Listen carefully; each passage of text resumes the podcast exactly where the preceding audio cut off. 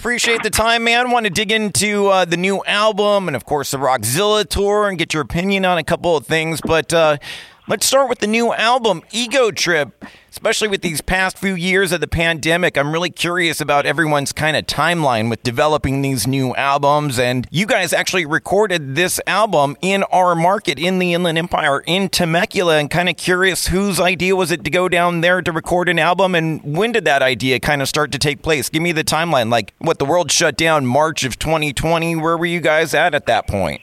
Yeah, so actually, the band was on tour in Europe at the time, but just previous to the start of the tour, uh, I had broken two of my fingers, so I had to sit that one out.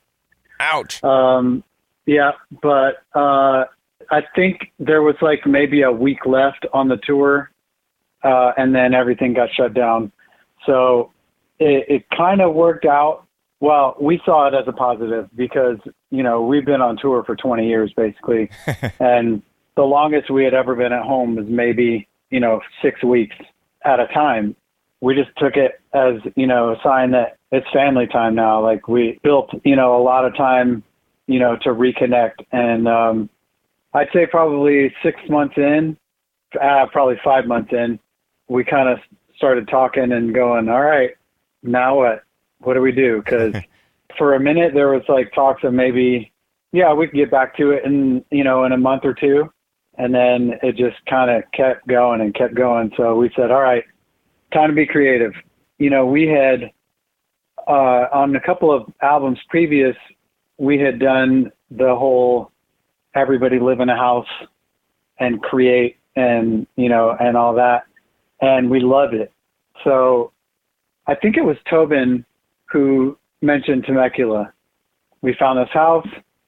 We all got tested our producer brought all of his gear and we basically lived it, breathed it, slept it, but kind of not really.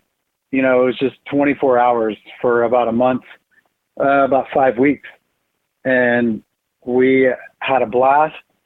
Uh, we came out with some good stuff and um, we loved it. Yeah, it's a great album. I'm curious, is Tobin a big wine drinker? Because that's wine country out there in Temecula. Yeah, Yes, he is, and I think that was uh, part of the reason that he wanted to go there. Absolutely. he had ulterior motives the whole time. Hey, I know a good place. and did you guys go in with any songs loaded, or were they all written in that house?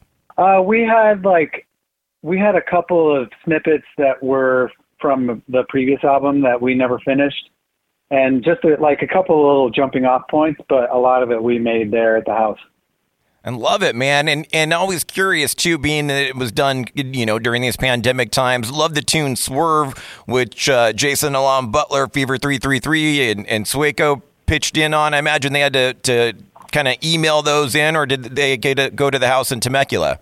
No, actually, that happened later on. We didn't finish everything for the record in that time, and because of the pandemic, we kind of knew that we were going to have a little bit more time to refine things and you know finish things and even be open to new ideas. And so we we finished that time in Temecula and then went home for you know a few weeks and then we would make a couple of trips here and there down to LA and that was when things were kind of opening up a little bit. Swerve actually happened we started it in Temecula and then we finished it in LA. It kind of was like a process of, well, we don't really know what to do with this song yet. Our producer, Colin, said, hey, do you mind if I send this to Jason from Fever? And Jacoby's like, yeah, yeah, please do it. and so he came back, he sent his stuff back, and we heard it. And Jacoby was like, dude, I can't let him outshine me on this.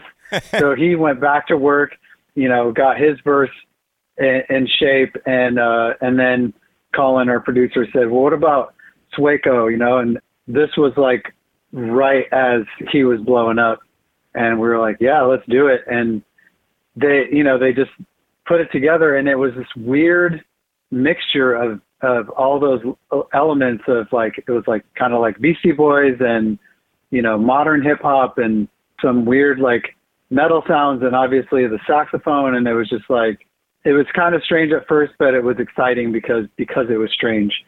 and I that's one of my Swerve is one of my favorite songs on the album, and I love playing it every night. Like even even though it's not like the super mega hit, or you know, it's not like what a lot of Papa Roach fans would expect. Uh, it still brings a party to the show. Yeah, I was going to mention the the sax solo. That's got to be the first ever sax solo in a Papa Roach tune, right? Absolutely. It's funny because uh, our other producer, Nick, Furlong, he said, "Hey, have my buddy come through here and play sax, and just jam on something." And Tobin goes, "What are we a ska band now? Like this? okay." But so he just came in and and Tobin had a beat and he threw up the beat and Spencer just started playing and that was like the first thing that he played and everybody was like, "Yeah, that's it." And they recorded it on an iPhone. That was it. That was the the recording. Oh wow! And uh, yeah, it's crazy that like you can do that now. I know it's crazy how good the the fidelity is compared to you know 99 on the first album or something. Like you couldn't even dream Absolutely. of doing something like that. Yep. Dude, amazing album. And I mean, it's like Def Leppard status. You got six singles already off of it. And you had mentioned your favorite, but uh, I wanted to mention mine, I think, is Killing Time. I love that tune. And it, it almost kind of feels like a little maybe ode to Linkin Park. Yeah, yeah, there's some of that in there.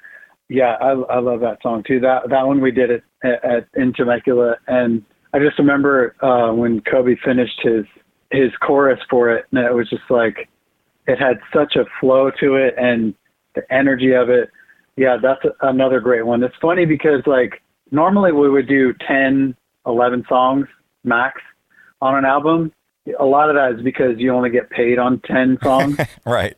But we had so many that we couldn't narrow it down that we just and and none of them is like B side material. It's all like A material, and we we just said, you know what, screw it, let's just put it all in there. And the other thing is that we sat on it for like a year, and you know it's finished. It was like mixed, mastered, everything, all done, and we couldn't do anything with it. So we were just sitting on it for a year, trying not to listen to it too much, so that we'd get tired of it and then also not playing it for people too much so it didn't get it didn't leak.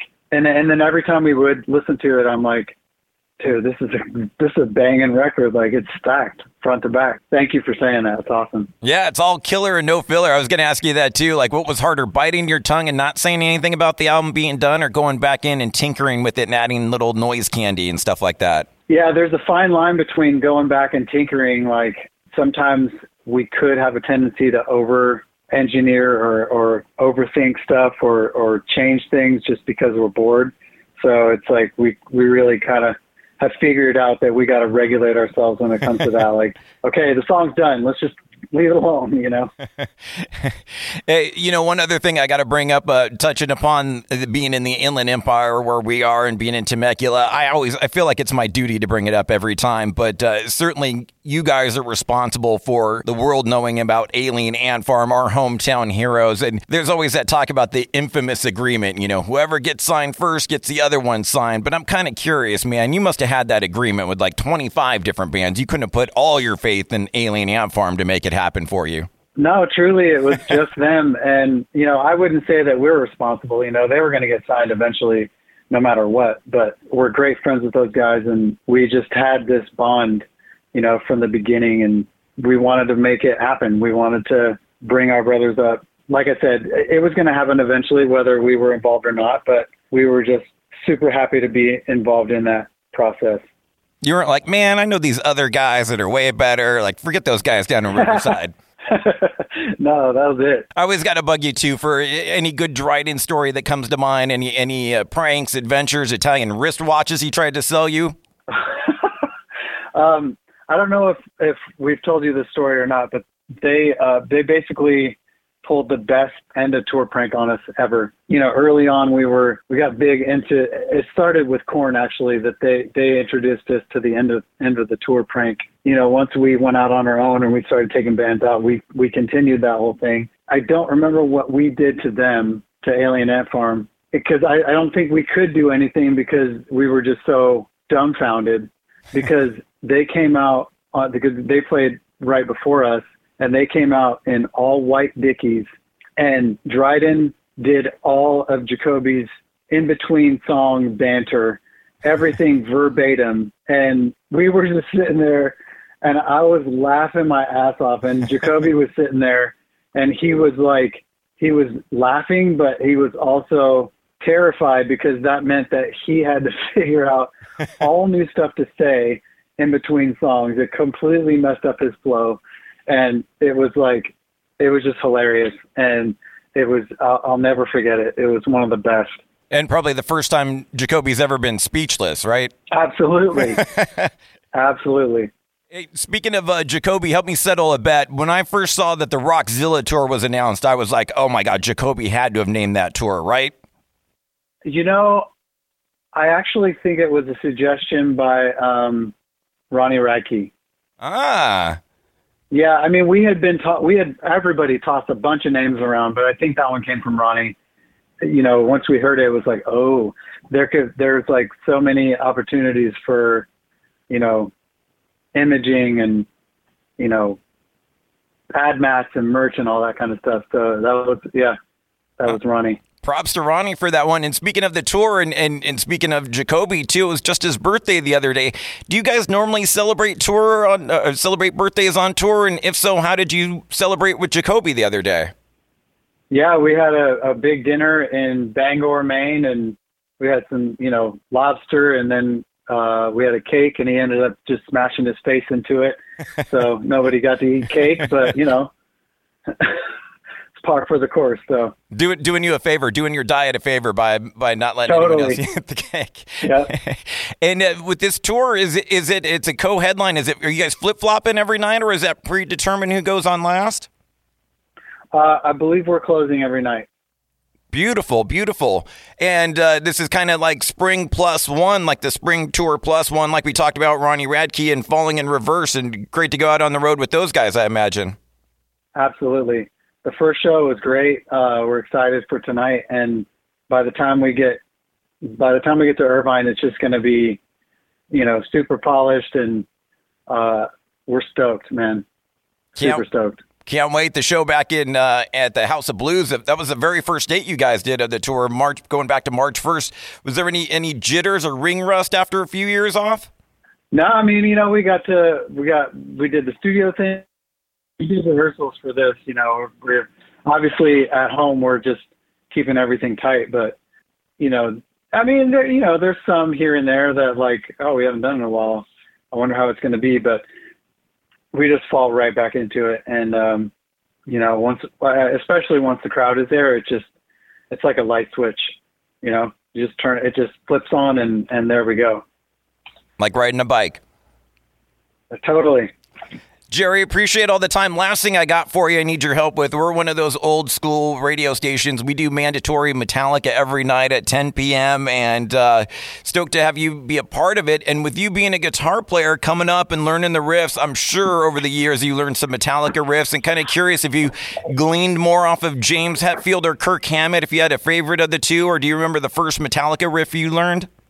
Uh, it's always James for me, and the first song that I learned uh, on guitar was "And Justice for All."